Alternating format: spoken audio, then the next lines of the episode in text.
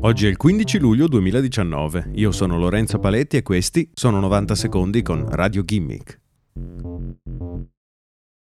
Palantir Technologies è una delle aziende più misteriose del panorama tecnologico. La compagnia si occupa di analisi di grandi database e ha clienti come JP Morgan e Airbus, oltre a decine di altri enti statali e federali americani.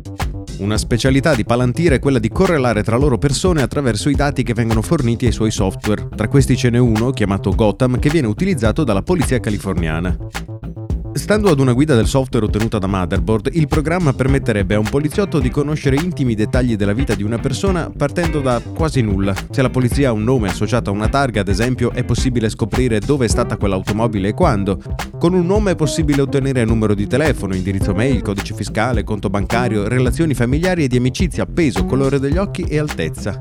Il software ha bisogno di grandi basi dati per poter correlare tutte queste informazioni, ma dà modo alle forze di polizia di interrogare in maniera rapida e precisa i dati raccolti nei sistemi informatici statunitensi.